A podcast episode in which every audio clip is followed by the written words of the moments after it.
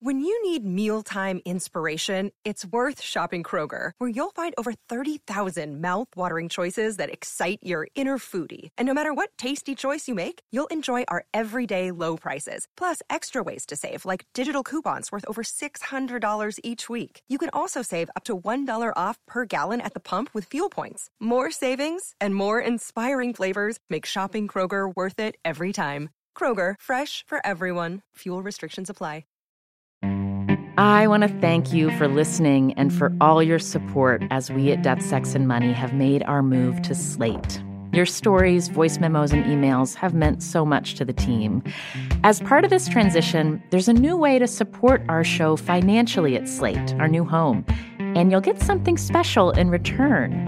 Subscribe to Slate Plus, and you'll not only support our work on death, sex, and money, you'll get access to new benefits, including listening to us and all of the other great shows Slate makes, like Slow Burn and Decoder Ring, without any ads or sponsor breaks. To subscribe, just click Try Free at the top of the Death, Sex, and Money show page on Apple Podcasts, or visit slate.com slash DSM Plus to get access wherever you listen. Thanks nobody else could fill my spot is I mean that's huge to me and that's what belonging is. I feel irreplaceable now was before I never felt that. this is Death, Sex, and Money. The show from WNYC about the things we think about a lot and need to talk about more. I'm Anna Sale.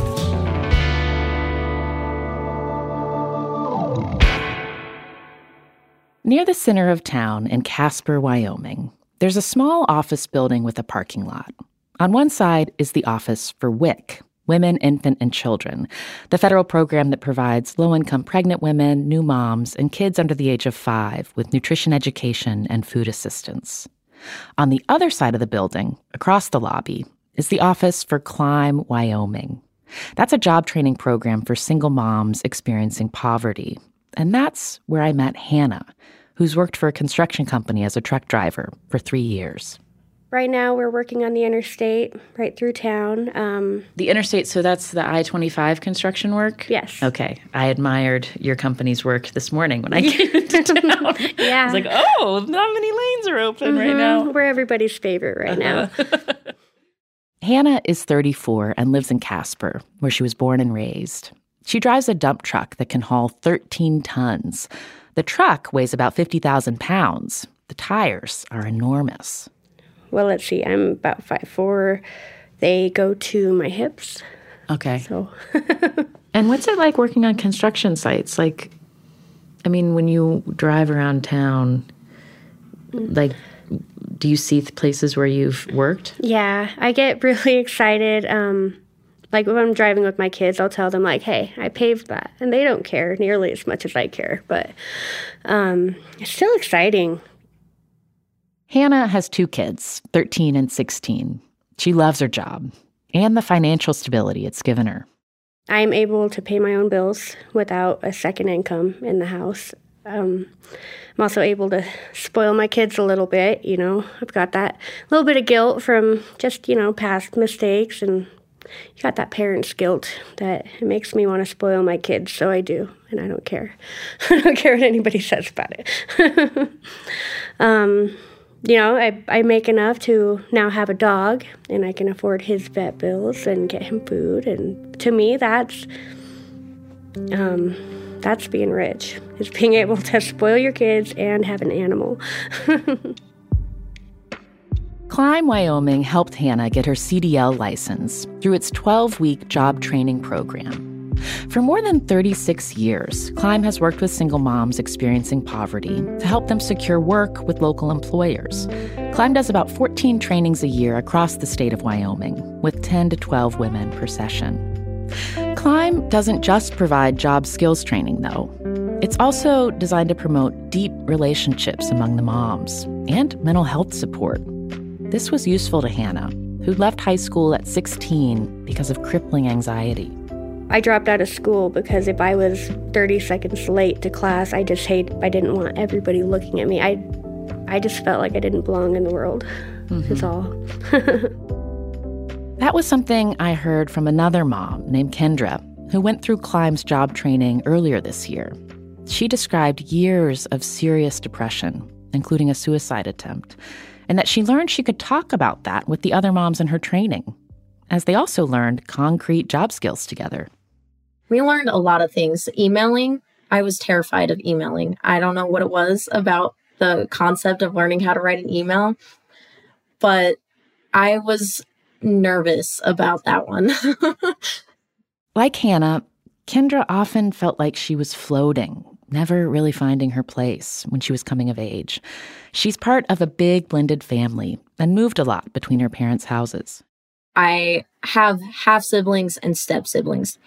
So, like, going back and forth and being, you know, I was a literal redheaded stepchild. so.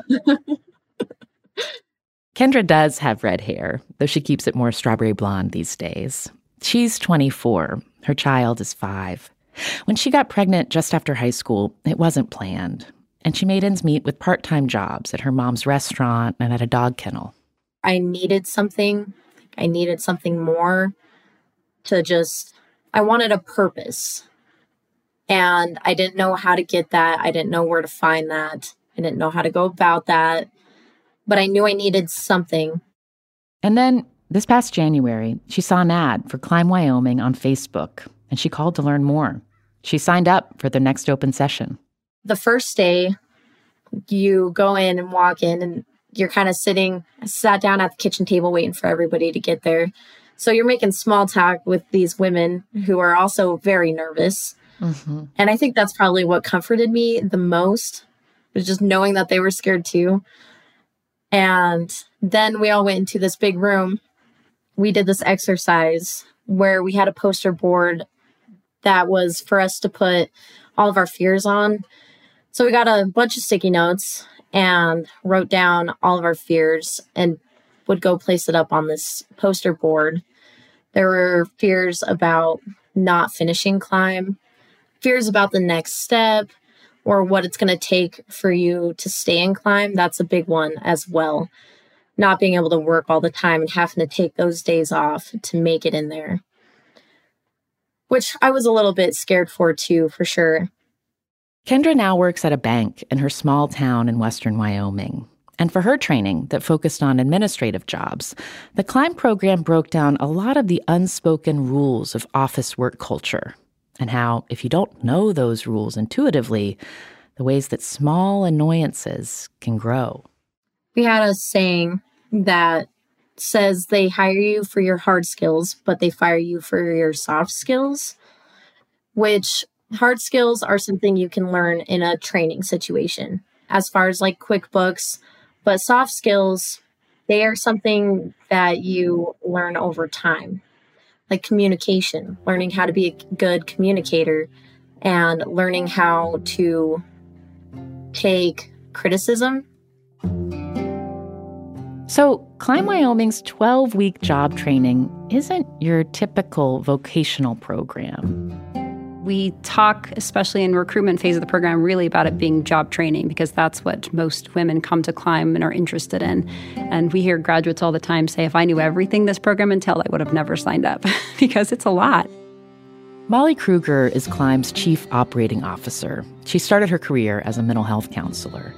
Katie Hogarty, Climb's CEO, is a lawyer who's worked in public policy they sat down together in the Climb conference room in Casper with me and Death, Sex, and Money executive producer Liliana Maria. And from when we were just testing their microphones, you got a sense of the way they worked together. Like when Liliana Maria complimented the color of Molly's shirt. Tell me about this color of shirt you're wearing because I don't see it that often. Oh, thank you. How would you describe it? I would describe it as uh, peach, I guess. Peach. Coral. Mm-hmm. Coral. Mm-hmm. Coral. Molly, Molly has a um, really strong talent for identifying colors and. Go ahead. Molly is very. I'm just trying to test the levels, and I'm also complimenting your ability to um, know color palettes. You've yes. helped me identify my color palette and uh, my strong colors. I'd never you. shop without thinking about you. We're thinking. This is where I was going with this. Do you know okay. your season? I do. Molly is a spring, which is why that coral color looks so good on her, and she informally advises Katie on which colors she should wear. Molly and Katie have worked together at Climb for years, and they became leaders after its founder and longtime director, who was a psychologist by training, retired a few years ago. And that basis in psychology has always been a core part of Climb's training program. It entails individual group counseling, life skills, job skills, parenting. Um, really, we're trying to support families who maybe haven't had opportunities or have understood what's gotten in their way. They just know whatever they've been doing is not working. I feel like the we're really overt about what we're doing because I think that helps to build trust. And so we don't come in saying like this is what we're going to do to you. Um, that's so n- not how we want to show up with the women that we work with. This is Katie again, Climb CEO. You get to mess it up at Climb. You get to practice and try again and get feedback or get validation. And so the first time your coworker kind of gives you the side eye at work, you've experienced that at Climb. You've been able to talk about it. You know what that feels like and you know how to respond. So just that practice, I think, helps create safety and sets women up for success at work.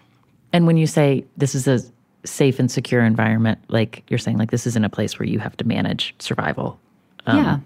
Like this is a place you can let your shoulders down. Yeah, I think that's key to when a woman comes to climb, we want to help her with whatever she's saying she needs help with. And so that's right where that relationship starts with a really strong, um, non judgmental welcoming so many women have never had an opportunity to finish something or they've tried and they've failed and that's really what they're familiar with. They're kind of testing us for that and when are you going to kick me out? I'm going to do my thing and i'm waiting for you to kick me out like everybody else in my life has and so i wonder when it'll be and i think we're here to show them something different. Like we're going to um, bring it. We're not afraid and we are here to support you and if you mess up um, what can we learn from it? And as they're doing this private emotional work Climb Wyoming also helps its participants to navigate through complicated public systems like the criminal justice system or family court and custody. It's not just staff. The women in the program also help each other, figuring out childcare or transportation emergencies. The idea is wraparound support for these women as they are making these job transitions. And 98% of the women who start Climb's 12 week job training program complete it. But still, at the end of the training, these moms take jobs. And Molly says not all jobs are a good fit forever. There are employers who it doesn't work out for and they're not super happy. And what's really important in that space is that we listen. We want to know what didn't work. How could this have been different or better? But I think we're also really getting a sense of what's their culture and is it a fit for this mom that's coming to them? And, and it might not be, and that's okay too. I, I just want to like I mean, to me, that like that you throughout, it sounds like whoever you encounter at Climb, like you are modeling not being conflict avoidant and communicating about reciprocal needs. Um, that's not something I've always encountered in a workplace. I think that's. I think it's common to not encounter it, and I think we really intentionally are uh, um, not afraid of it we have hard conversations with staff. We had hard conversations with employers, with participants, and I think it uh, it's difficult. Not everyone wants to show up at work and be vulnerable, um, and very intentionally created. So for you know, we're a program developed by a psychologist. Our internal culture is leaning into productive discomfort. So um, it's an expectation we have with each other, with staff. Um, I'm expecting any employee in the organization, if they have a problem, they're going to talk about it. I haven't heard productive discomfort. I haven't heard that before. That's a good term. it's very useful. I'm going to be using that. I, I, I, like that as a standard because I think you, it can be confusing if you're expected to have like hard conversations and enter into conflict all the time. For for what end? I think that could, we, we don't want to have unnecessary suffering because we're having hard conversations. That's not permission to bully or to point things out all the time or um, or however you might show up. It really is for the sake of uh, productivity and for the sake of relationships.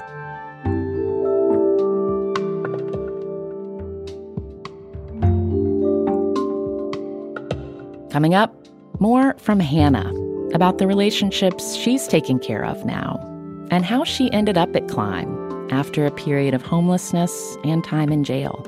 It took some convincing because of all the stuff I was going through, but they really just they took a chance on me and despite all of the challenges I was going through, I'm like, no, you got to give me this chance. I belong here, you know, and I'm hitting the ground running. Don't stop me. And so they didn't stop me. And here we are today.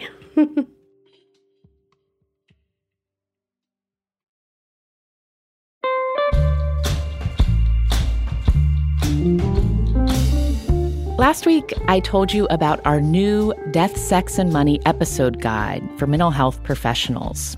It's called The Things We Need to Talk About More, and it's organized around the recurring themes in our interviews death, sex and relationships, money, family relationships, addiction, mental health, and moving through life stages. We've heard over the years that our episodes have been helpful to counselors or therapists, and we heard that again just last week from Wayne, a listener in Buffalo. I have been teaching my first semester as a Masters of Social Work educator and have on multiple occasions used death, sex, and money as demonstrators of what individuals are going through as you talk with people about their own mental health struggles. It helps to demonstrate to students what individuals sound like when they're talking about their issues, not in a therapy office. Thank you, Wayne, for sharing our work alongside yours. You can find our new episode resource guide on our website at deathsexmoney.org slash guide. And you can also download the guide there as a PDF. Let us know what you think. We'd love to hear from you at deathsexmoney at wnyc.org.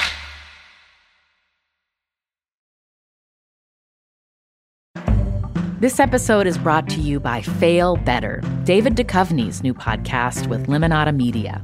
On Fail Better, David, who has experienced both low and high profile failures throughout his life, explores the vast world of failure, how it holds us back, propels us forward, and ultimately shapes our lives. Each week, he will chat with guests like Ben Stiller, Bette Midler, and more about how our perceived failures have actually been our biggest catalysts for growth, revelation, and even healing. Through these conversations, he hopes listeners can learn how to embrace the opportunity of failure and fail better together. Fail Better is out now wherever you get your podcasts. This is Death, Sex, and Money from WNYC. I'm Anna Sale. In Hannah's family in Casper, Wyoming, when she was growing up, she was the youngest of four. She remembers feeling lonely a lot, like she didn't fit at home or at school, something she now understands as being related to her anxiety. My anxiety took over my life, and um, so I really didn't have too many connections with people. And then, you know, I found this guy who just made me feel that. So I reached on, I grabbed on, and you know, I thought having a kid with them would probably make things better, and it, it I mean, it it didn't. um, surprise.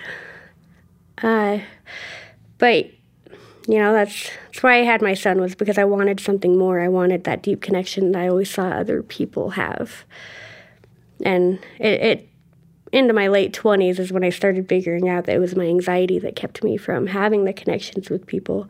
I could have had it. I just didn't see it as something possible. mm-hmm. And you say so when you were 16, you describe it as as your anxiety getting in the way of feeling that sense of connection that you felt like mm-hmm. you craved. Did you have a word for it back then? Like what how would you describe it? Your teenage self describe what you were looking for? Um I, I really didn't. I just felt like I didn't belong. Um, yeah, so school wasn't a comfortable environment. No, I was really smart. I was really good at it, but my anxiety just took over my life. She got her GED the same year her first child was born. And a few years later, she had a second child and was taking online college courses. But she was also using, so much so that eventually her kids went to stay with other family members. In my late 20s when I really started getting into my alcoholism. I um, it I was homeless. It and and high all the time, and it kind of gave that balance to how I was feeling. When you think back on when when that period of a lot of instability happened, like when you did mm-hmm. lose housing, um, help me understand. Like when you think back, what was the what started that kind of cascade um, of of bad of a bad time. Sounds like it was a tough time. Um, it was. Uh, so, uh, like, alcohol wasn't the big deal. It was meth. I I I did it for about a decade, um, and I I saw it as performance enhancing. Um, it helped give me courage. It helped um, get my homework done. It helped me get the house clean. It, it just it helped me be happier. Um, and that's how it always starts. You know, it just it's just so magical and enlightening, and you it helps you form relationships with people, or so it seems. You know. Um, but it got to the point to where I needed it daily. I needed it more. Um, and so my it, just sent my emotions into this roller coaster of just everything's going to fall apart and um, everything slowly did fall apart my relationship was strained because i was just a mess and got to the point where my boyfriend at the time was just over it and he chose he chose himself over what I was trying to bring us into. He moved my stuff out and um, he did that while I was out of town. So I came back to nothing. He gave my kids to my parents, and my parents were just so mad at me, you know. And we go back to that that anger and that disappointment. I just ran away. I ran away for for about a year and a half while they had my kids, and every time I tried to go back, they were just so mad at me, you know. And so I just I would leave again, and um, you know, alcohol and alcohol and meth. Is, that was my truest companion at the moment. mm-hmm. When you say a year and a half, like, can you? Where were you? Um, uh, a lot of the time I was exploring Casper, the part of it I had never seen before. Um, I did have a few friends who would let me stay on their couch or just stay over. Um, but for the most of it, you know, I had my favorite bridge that I like to hang out under. I didn't sleep at night. I slept during the day. It was warmer and um, felt safer.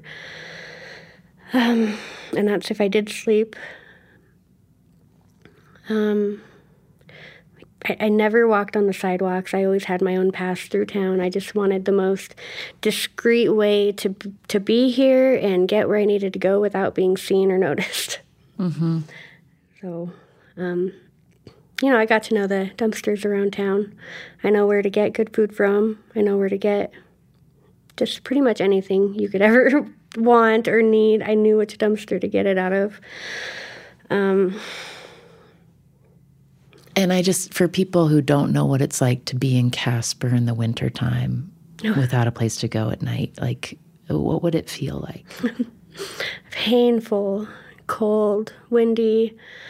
Um, I learned to keep a candle with me. Um, there was a couple nights where I probably didn't freeze to death because I had a candle with me and I huddled around that, that little flame for warmth. Um, a lot of the time where I was at, it was too windy or too enclosed to have an actual fire. So a candle. There's a couple nights I'm certain a candle kept me alive. Mm-hmm. I remember one night I was it was so cold and I had nowhere to go and I didn't want to be alone and I just started screaming at the sky. Um, like I don't want to be alive anymore. I don't want to be alive anymore and I'm just I'm screaming. It was so dramatic. So incredibly just dramatic and moving at the same time. And my I don't want to be alive anymore evolved into I don't want to be alone anymore and that to me was just that was when I decided that I, I wanted to live. I just needed to find find a way to not be alone. Hannah went to her parents' house where her daughter was staying, looking to reconnect and for help. But she had some meth with her because she was afraid she'd need it. And then she got in an argument with her dad. She broke a bottle. Her dad called the cops, and the cops found her drugs. She was charged with child endangerment and spent six months in jail. Well, when I got out, I was, you know, I got a housekeeping job. I had to take any job that would hire a felon, you know. Um, and I was just always looking for more. I was always looking for a new opportunity because I I needed something more than a housekeeping job to to get what I wanted, you know, and I didn't want to get it from a man. I learned that lesson, you know, when you when you give somebody so much power and you rely on them so much, they can just take it all away. Um, so I was just always looking for that opportunity that would set me on my own map. Um, and it, I don't know, I think I was scrolling through Facebook and it just popped out at me. It was like info meeting for CDL drivers. I was like, huh, I could do that. I think I could drive a truck. And that's what Hannah's been doing for the last three years. Sometimes she's on the road to different parts of Wyoming, doing deliveries to mines and wind farms or hauling soil and rocks. But for the most part, she gets to stay close to Casper. Her anxiety still shows up, but she told me she now has more tools to deal with it. I remember when I first started my job, you know, I go back in school. If I was late to late to class, I just wouldn't go to class. Um, the first time I was late to my job, I sat out in my car and I was having a panic attack. Like, oh God, oh God, they're gonna, they're gonna fire me. It's gonna look so bad. I hate being late. I'm not gonna walk in there because it's just a big room with a bunch of people um, having our safety meeting, you know. And I didn't know what to do. I so I called Grace up. She was Who's Grace? Um, she was one of the ladies here. At Climb? Um, yep, up at Climb. And and I told her and I panicked and I cried and and she just sat there and listened and um, by the time I was done just rambling and ranting and crying, she um, kind of just she's like, All right, take a breath. Um, she's like, No, what what can you do? I mean and and she she never gave me the answers of what to do. She kind of like led me to um, the answers on my own. Um, but in that moment, she just really helped me calm down and kind of see how everything was just everything was going to be okay. It's not life destroying because I was going to be a couple minutes late to work. Um, I, I, I, told her, I'm like, all right, well, I'm going to try to breathe. I'm going to go. I'm going to let you go, and I will let you know if I lost my job. okay, and um, but she, everything was okay. because okay. it's like, um, what you're telling me is like, you know, climb didn't fix everything where you don't have hard moments anymore. Like yeah. climb, that you still have moments where your instinct is to hide. Mm-hmm. Sounds like, um, yeah but now you have a someone to call. Yeah, I have someone to call, or you know, if there is no one to call, I can usually just go through those conversations in my head and kind of talk myself out of just completely running away and destroying everything that I've worked for. And Hannah's got her family. She credits her parents with supporting her through her sobriety. Her younger child is back living with her full time. Her older child lives with his dad, and Hannah sees him every day. That's when I got about seven years till my daughter's 18, and um, I'd like to stay around here. You know, my family's here, but I know that at some point I want to just have my own truck and go over the road, go traveling, um, and just be Hannah, Trucker Hannah.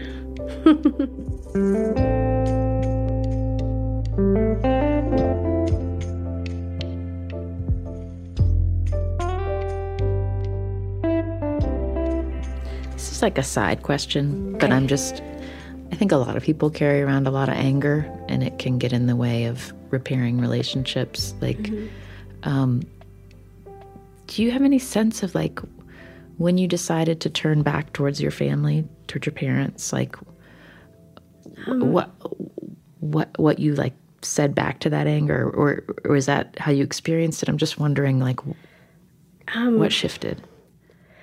Well, I got tired of waiting for apologies that I felt like I deserved. Um, and I just, I mean, and I, I had to take ownership, you know, of, I had to look at all the things that I did because it, it was, it's also personal. It's like, I was so mad at everybody for doing all these things to me that I wasn't looking at what I was doing. Um, and so instead of waiting for them to figure out their part in it, I just had to own up my part, and that helped me. Um, helped me, you know, re- whether or not they ever acknowledged it ever again. It's it's forgiveness, forgiveness within myself, um, and just a desire to have that back because life is really too short to hold on to just so many things that a lot of people hold on to.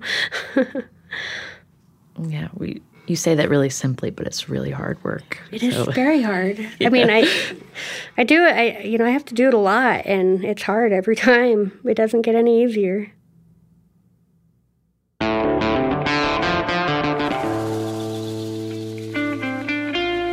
That's Hannah, a mom and truck driver I interviewed at the Climb Wyoming offices in Casper, Wyoming. Thank you to Kendra, Katie Hogarty, and Molly Kruger, and everyone at Climb for sharing their time and work with us.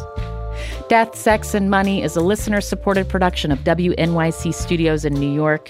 This episode was produced by me and Liliana Maria Percy Ruiz. The rest of the team is Zoe Azulay, Lindsay Foster Thomas, and Andrew Dunn. Our intern is Ellie McKay.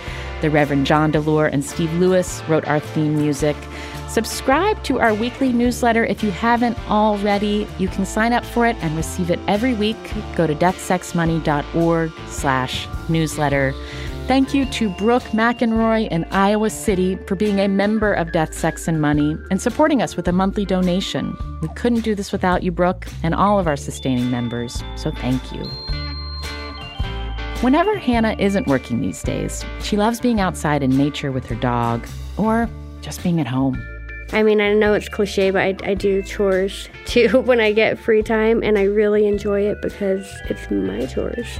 It's my laundry, my dishes, my house, my floors. So, oh, and yard work. God, it's so cool to have a yard, guys. it really is. I'm Anna Sale, and this is Death, Sex, and Money from WNYC.